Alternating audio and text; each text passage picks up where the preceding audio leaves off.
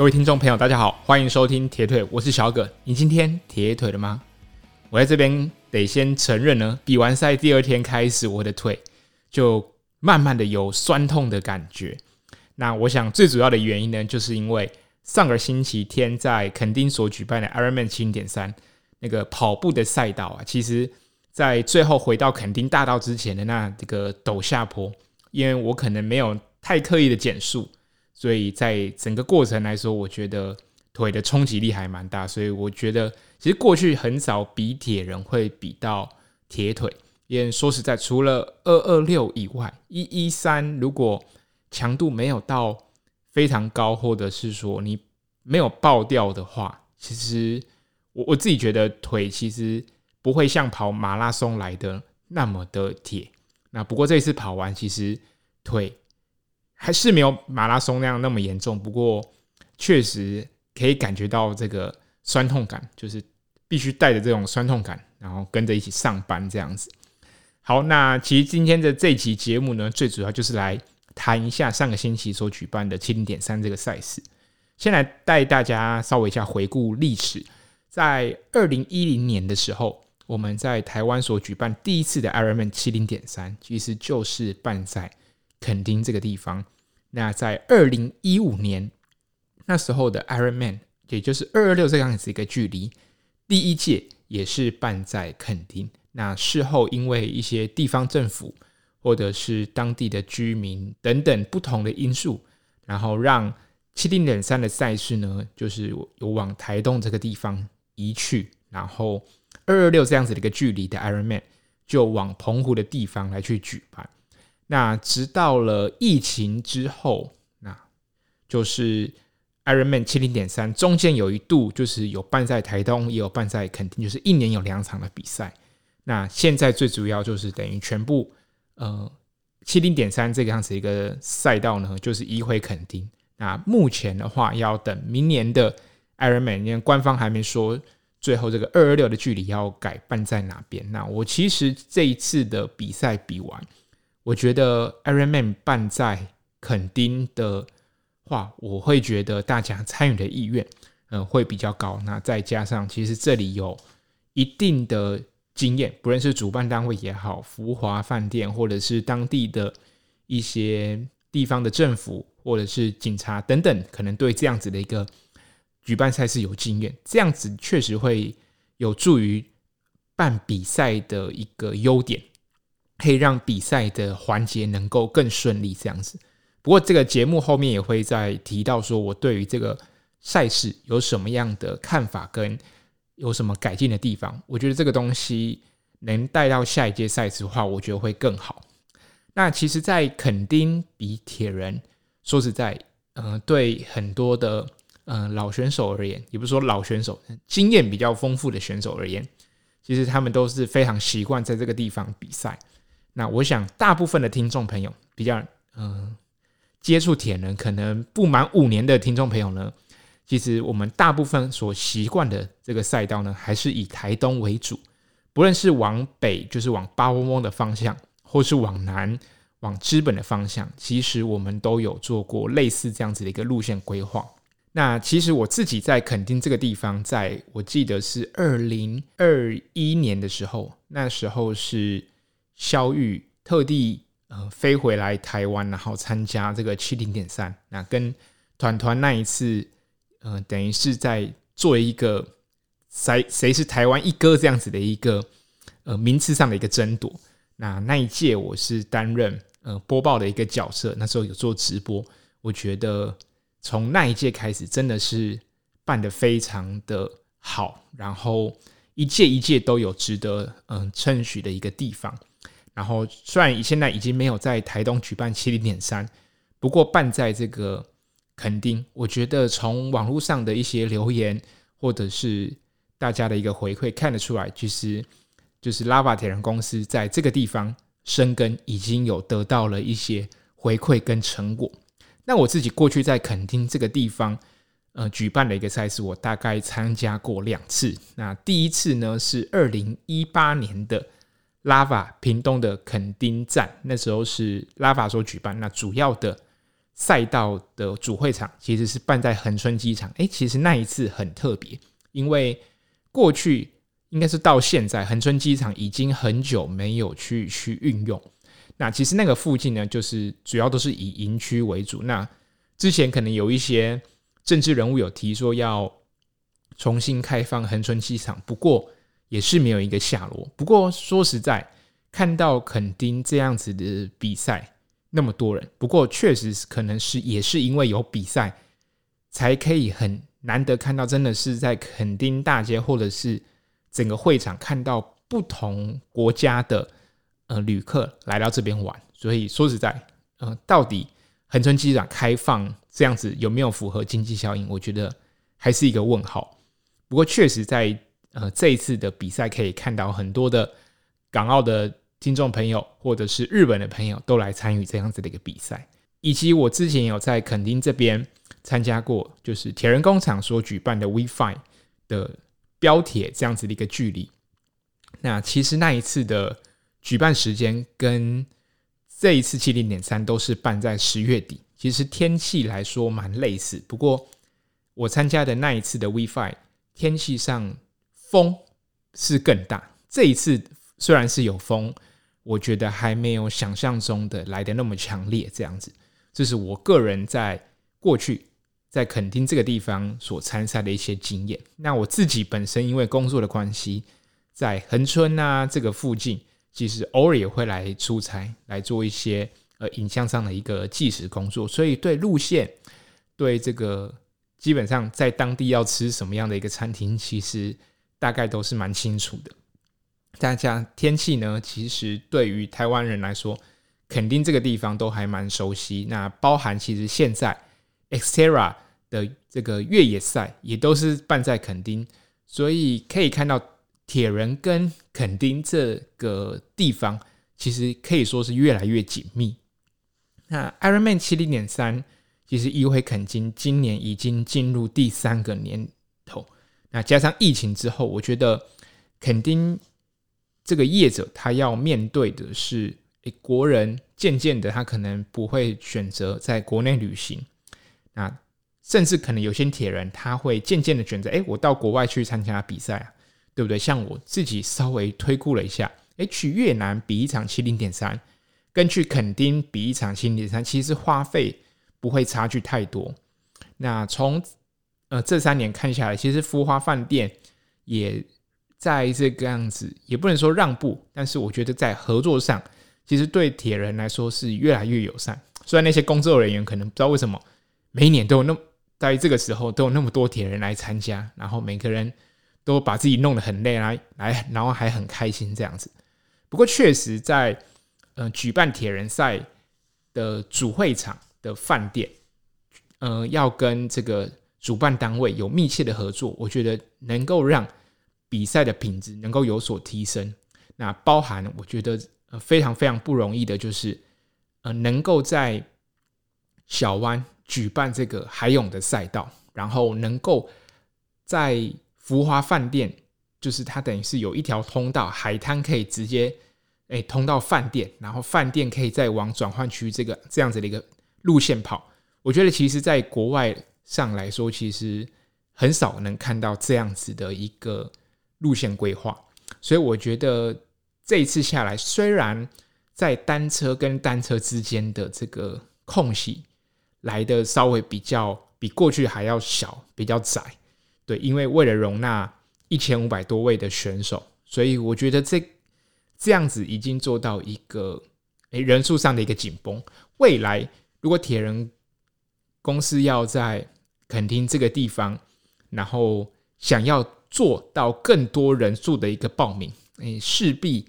在转换区上可能要有一些调整，那或者是可能去减少一些接力组，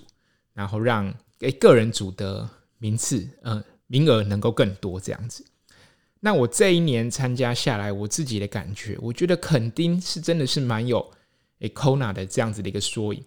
也如果有去过 Kona 就知道，诶，其实 Kona 就是海滩旁边有一个，嗯。一条商店街，那就像很像垦丁大街的一个感觉。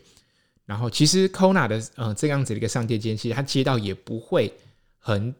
宽，那垦丁大街也相对就是在那个大街的部分，也只能容纳一台车左右的一个车辆，因为很多的车可能都为了方便就停到车道上这样子。所以我自己觉得垦丁算是很有 Kona 缩影的感觉。然后不论是福华饭店，或者是说整个路路线，当然因为在 Kona 属于火山的地形。不过能在骑车或是跑步的路线上能够看到大海，我觉得这个景致呢，可以跟其他国家比，我觉得真的是不会输给其他在欧洲啊或者是在澳洲所举办的一个比赛这样子。那刚刚提到今年其实有看到蛮多的港澳跟日本选手，甚至还有一些欧美国家的选手都来。虽然今年仍然没有职业组，我想如果明年有机会可以看到职业组来参赛。但整体而言，我觉得今年的竞争力比以往还要更高，因为前两届在垦丁所举办的七零点三，就是国外的选手受到疫情，因为主要是国内政策啦的关系，就是国外选手进来真的是非常的一个不方便。那再加上第二届，也是也就是去年的时候，有很多的选手都去参加了 Kona，所以他就放弃了70点三这样子的一个赛事，因为。才相隔一周，你比完赛可能会影响到你比赛的一个状况。然后你比完赛，你要大包小包整理、打包行李，然后飞到夏威，其实真的是非常的忙碌啦。所以许多人就为了参加 Kona 比赛，就放掉了呃这一次呃去年的垦丁70点三。好，那接下来就要来谈谈自己的表现。其实说实在了，这一集也是在跟。哎，自己在讲说，哎，到底有哪些地方要进步？就算我是我个人的一个哎检讨报告，或者是所谓的一个训练回顾，那当中我想有一些需要精进的地方，或者是我在比赛中觉得表现不好的地方，我觉得都可以提出来跟大家分享，来跟大家避免下一次的重蹈覆辙，或者是在哎下一季就是未来的日子里可以做哪些的调整。OK，那首先游泳的部分，我之前节目有提到，就是我原本是预期应该不会穿防寒衣，那没想到可能加刚好加上东北季风的一个影响，那让整个水温变得比较低一点，所以它开放，我记得赛前公布大概是二十三点五到二十四度，所以最后开放的防寒衣，但不过我自己是有备着，因为它赛前就公布，所以还是要准备，以防不时之需。那我自己认为游泳是三项里面表现最差的一项，那比我预期来说慢了一分钟左右。对，我觉得在这样子的一个赛道，应该要游进二十五分，我觉得呃三十五分，对我自己来说才是表现合格。那我觉得有一点很重要的就是，在水温大约介于二十三到二十四度的时候，我穿防寒衣，我会觉得你身体很热，就是游过。大概三四百公尺，或者是在过程当中，我就会觉得，哎，这样子的一个水温，穿防寒衣，我的身体的体温会上升太高，所以在游泳的过程当中，我会去拉我的防寒衣的胸口那个地方，让水灌进去，然后降低我身体的温度。这样子一个动作，我大概做了四到五次游，对，就是让身体能够降温，不然我觉得游起来是非常的不舒服。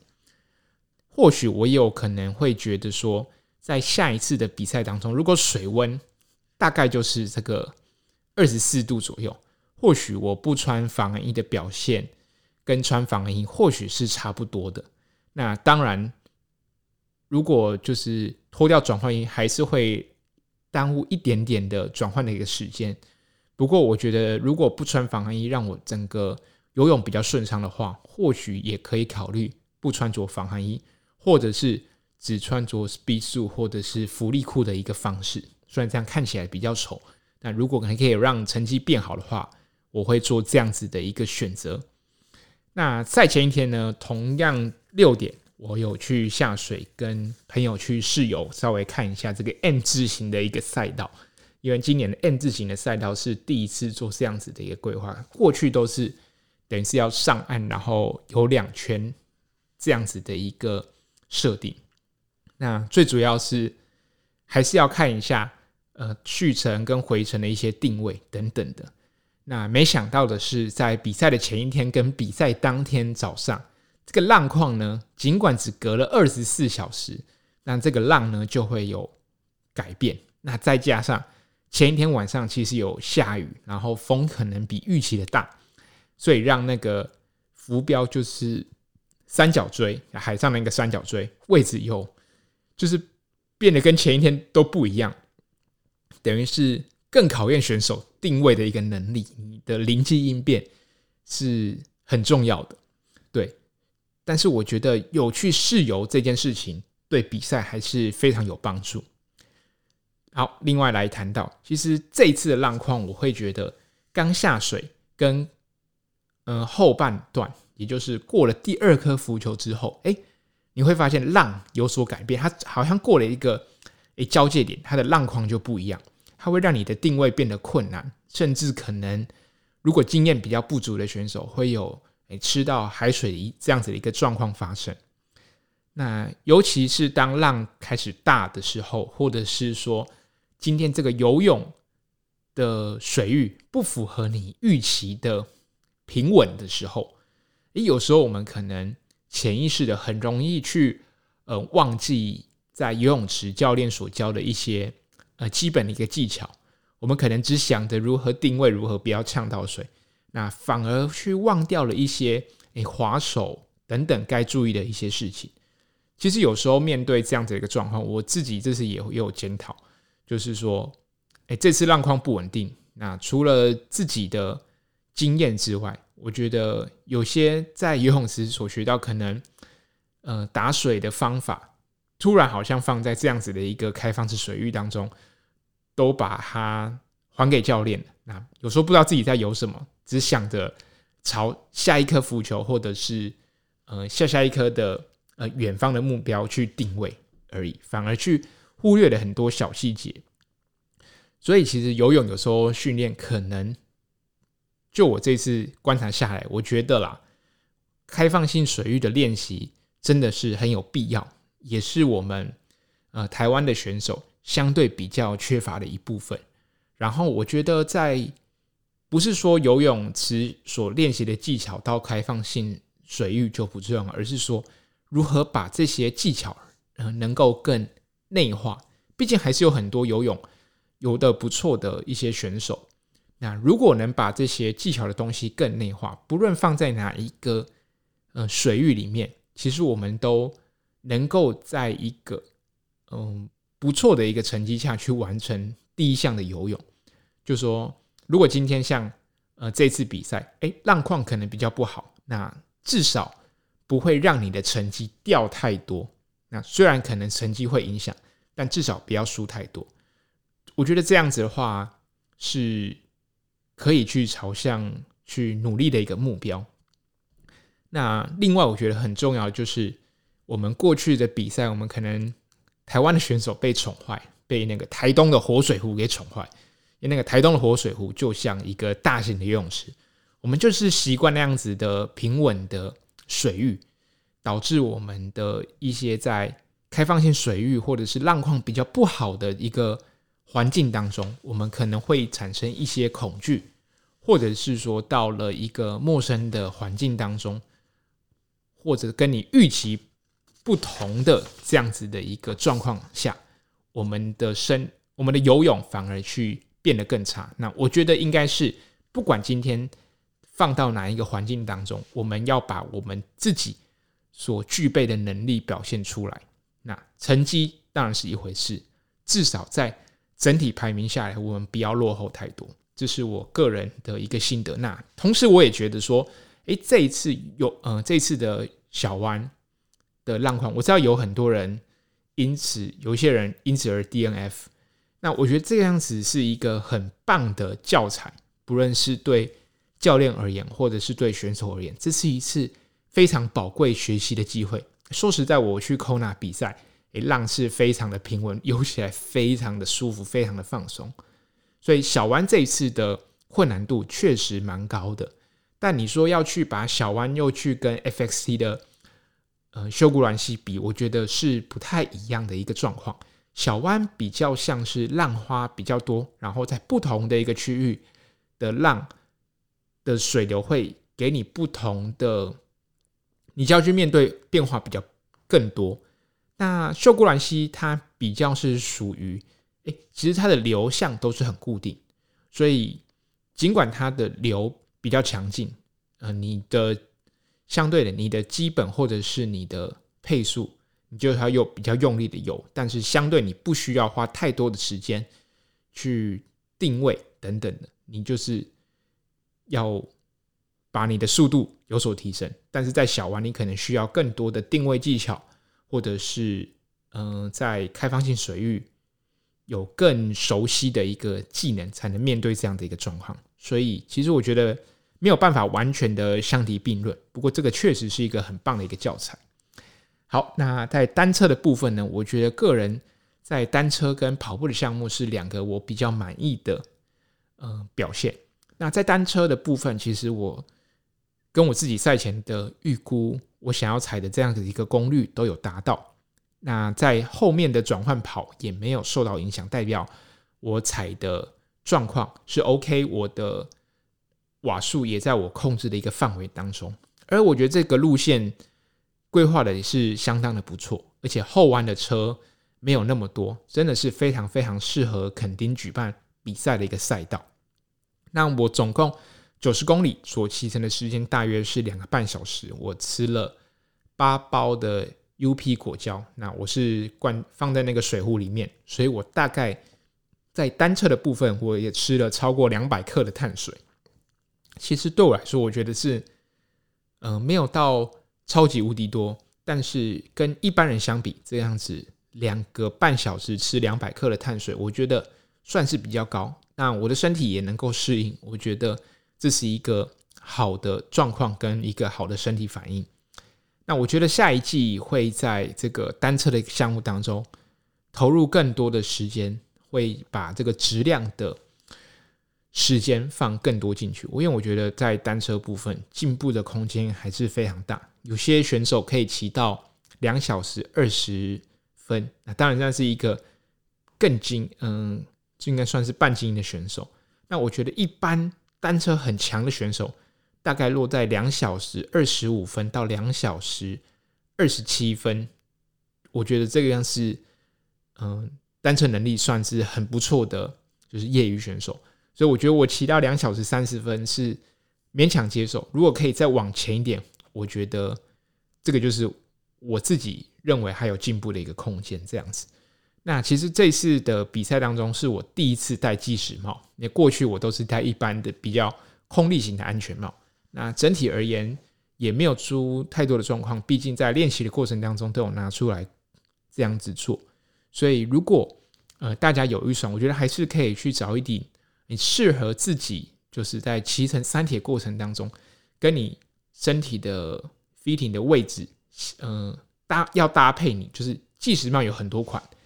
那你的计时帽要挑的是可以符合你你身体 fitting 这样子的一个位置，有一个流线型的感觉，那才是属于你适合的一个计时帽，不是只有看你的头围啊等等舒不舒服，那个是呃其次，那当然那个也很重要，不过呃你的 fit 你的计时帽还是要依照你 fitting 的一个位置。来去看说，哎、这个计时帽适不适合你？对，那当然，这个骑一个两小时三十分，其实我自己在骑乘的过程当中，我会可能有一种保护机制吧。我会说，毕竟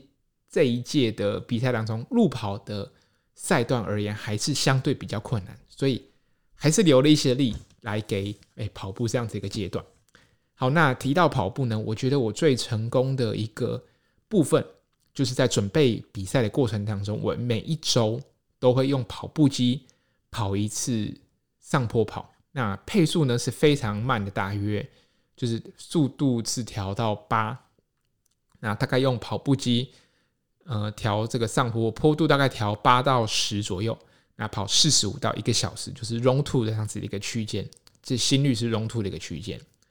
那再加上其实七八月这两个月。的周末假日又陪了朋友去练习他们西兰的一个超马，所以在整个山路或者是诶长距离的一个训练，有氧是打得非常好。那在这个周末长距离的山路的练习过程，也让这一次，嗯，有了更多的一个信心。我觉得这个信心可能大于真的是上坡的一个能力。对，上坡能力可能确实有提升，但我觉得更重要的是，你有每一次的练习，或者是你去熟悉，呃，跑上坡这件事情，会带给你，呃，更正面的一个帮助。你不会害怕说，哎。跑到爆掉啊，或怎么办？你可以去更得心应手面对上坡这件事情。那我觉得处理最差的，应该就是赛前两周的受伤，有自己被影响到。虽然在跑的过程当中，我真的是我好像跑到第五 K 还第六 K 吧，也是在上往社顶公园路上，因为那个路呢，有一些其实坑坑巴巴。然后我不知道在拿果胶还是怎么样，然后就不又不小心扭到脚，然后就扭到我自己赛前受伤的地方，所以在跑的过程当中，那边就缓缓的又痛起来。对，我就是觉得真的是好事多磨。对，那幸好是最后还是能够平安的完赛。那基本上在面对这样子的一个有上下坡的一个过程当中，我全程都是看心率在跑。那其实不管有没有上下坡啦，其实大部分。呃，铁人比赛，我出转换区，我绝对不会先看配速，我会先看心率。到心率，当心率到达我的一个所谓的安全区区间之后，我大概会看四到五公里，甚至看到八到十公里都有可能。对，我会先看我的心率，当确定心率 OK 的时候，最后面的十到二十一公里，你再想办法去慢慢的一个提速，甚至如果你是比二二六。那更要把这个提速呢放到二十五公里之后，所以我觉得其呃以第三项跑步来说，先看心率会比先看配速来得好。对我目前来说是这样，可能或许是比较保守的一个做法，但我觉得在结果上看来，我觉得都表现的不错。那这个跑步的路线跟我当初自己在节目上提到最最最重要的呢，就是最后就是从社顶公园嗯下来，然后回到台二十六号的那个地方，就是回到垦丁，就是那个叫什么大道，就是那个垦丁的那个台二十六线上，回到饭店那样子的一个距离，大概四公里吧。我觉得那个是最重要，而且我确实在那样子一个路段，我又多追回了两位选手，所以。整体而言，我对我的跑步来说还算满意。当然，如果赛前没有受伤，或许有机会跑出呃更快的一个成绩。不过那都是或许而已。但至少我觉得很感激的是，在比赛当中能够平安的出赛。那当然到现在腿还是有铁的感觉，代表诶，我确实有尽力，然后没有保留的在最后一个跑步的一个路段。那还是要分享一下，我大概在跑到第十五 K。还没回到垦丁大道，就是那一条台二十六线的时候，就被女总一超过。我回去看一下她的跑步成绩，一小时三十分。天哪，这样子四分十五秒的一个配速，要跑这样子的一个路线，对我来说啦，你叫我单独跑，我可能还做不到。那整体而言，我觉得跑步的路线是最漂亮，而且我觉得这样子的一个风景，绝对不会输给。到国外参加其他 Ironman 或者是其他的一个铁人赛，这个路跑的一个赛道，我想也是让很多人或者是国外选手看到，应该是蛮震惊的。对，那尤其我自己最喜欢的是从社顶公园跑出来，往雷达站的那个方向跑，哇，那个就是嗯东海岸可以看到整个东海岸，我觉得那边是最漂亮的。那剩下其实我觉得能设顶公园之后，就是跑一些。应该是牧场的道路，或是他们的那种战备道、水泥路，我觉得那个感觉也很好，可以跑一些不单纯只是柏油路的路线。我觉得整体看下来，跑步的路段如果满分十分的话，我应该给到九点五或者是十分，也真的是太漂亮。那当然，有些人可能不喜欢，嗯、呃，上坡太多等等。那我就风景而言，我觉得是非常好。那我有听主办单位说，这可能是。明年的垦丁马的路线就是这次的二，那全马呢，就是同一个赛段跑两次这样子。对，好，那再继续回顾一下我的训练，来跟大家分享。我觉得这一季有多花钱，我请了肌力与体能教练，这个对我来说收获蛮多，也可以在这场比赛能看到很好的一个效果。那自己要检讨的部分，就是对于开放性水域仍然掌握的不好。那跑步机跑上坡，刚刚提到，我觉得也产生了一个很棒的一个效果。那自己评估下来，我大概每一周能做到十七到二十个小时，是在我目前这样子的一个工工作下，就是这样子的一个工作状况下，能够挪出最多时间练习，能够有呃一定的质量、一定的呃 zone two，然后就是一个礼拜十到二十个小时，我二十个小时，我觉得已经是对我来说是天花板。那再多呢，身体可能会没办法，除非。要去找另外一个工作，但就我现在而言，一周练十七到二十小时，我觉得身体是 OK 的，那整体状况也可以慢慢的提升。那最重要的就是赛前两周的脚脚后跟的影响，那包含现在扭到，我可能也要再多休息一下。我觉得对体能上而言，赛前两周受伤这件事情对体能影响没有那么大，毕竟可能开始慢慢减量。或者是说我还有游泳跟单车可以去来去做我调整，那对我来说比较重要就是我心理上会被这个受伤所影响，就是很多时候你越接近比赛，你可能有一点点焦虑，然后又碰到这个伤痛的事情，你就会就有时候就会真的是心情非常的一个不好。这样，那我整体而言，我给我自己的这次比赛，我打了一个中上的成绩，有。那么多国外的好手来，然后还能够拿到总排第十五名，我觉得已经很满意了。那尤其这又是经过受伤所拿下，我很感激。基本上除了游泳之外，其实单车跑步，我基本上就是已经把我自己所练习的成果都发挥出来，这件事情才是最重要。那来看一下这次的一个成绩，我就统计前二十名啊，对。那基本上我就是在所谓的哎，大家口中所谓的死亡之组，对，就是程度相对其他组别，可能就是你要站到这个凸台呢是比较难的。OK，那前二十名呢，十八到二十四岁组的一个，那三十五到三十九岁组的一个，五十到五十四岁组的一个，那再来呢，竞争比较激烈的是四十五到四十九岁组的两个，那。再更激烈的组别呢，就是二十五到二十九岁组的有四个，那四十到四十四岁组的也是四个。那我这组呢，三十到三十四岁组前二十名就占了七个，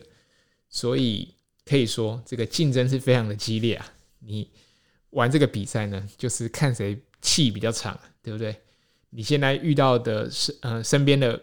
这些选手呢，都是成绩。可以排名到很前面，就是必须不断的努力，不断的去要求自己。也有人比你也更努力。那再给大家一个数字好了，这一届的比赛当中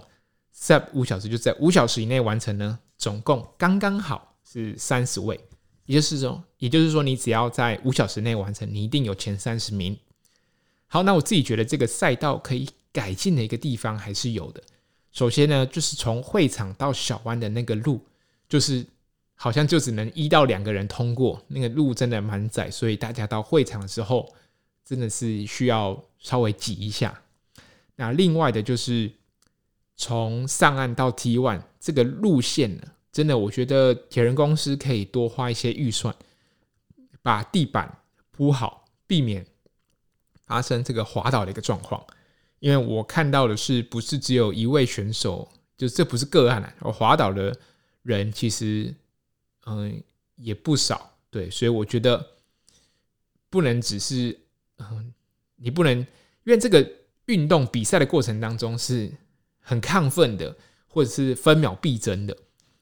所以你不能只是，哎，用口头去提醒选手，哎，这里要放慢，这里要放慢。那我觉得你不如就是把整个路线，或是这样子，你可能滑倒的地方，你都把毯子都铺好铺满。对你也不用叫选手放慢，你就是让他尽情的发挥。你你叫选手放慢有点像是你限制他的能力。如果有有些人就是在转换区，他就是可以节省非常多的时间，就你却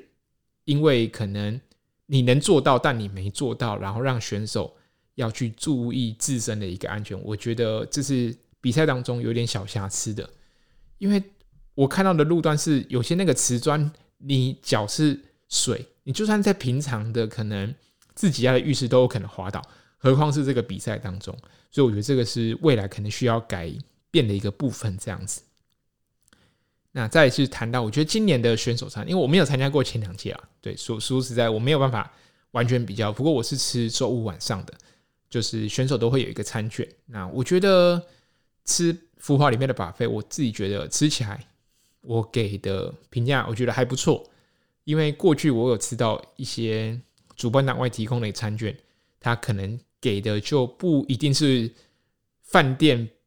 呃，本身所提供，那可能是找饭店另外组等等的。对，那这次可以真的是在富华饭店里面吃把费然后又有人演唱等等，我觉得这个是还不错。然后我觉得评价也很高。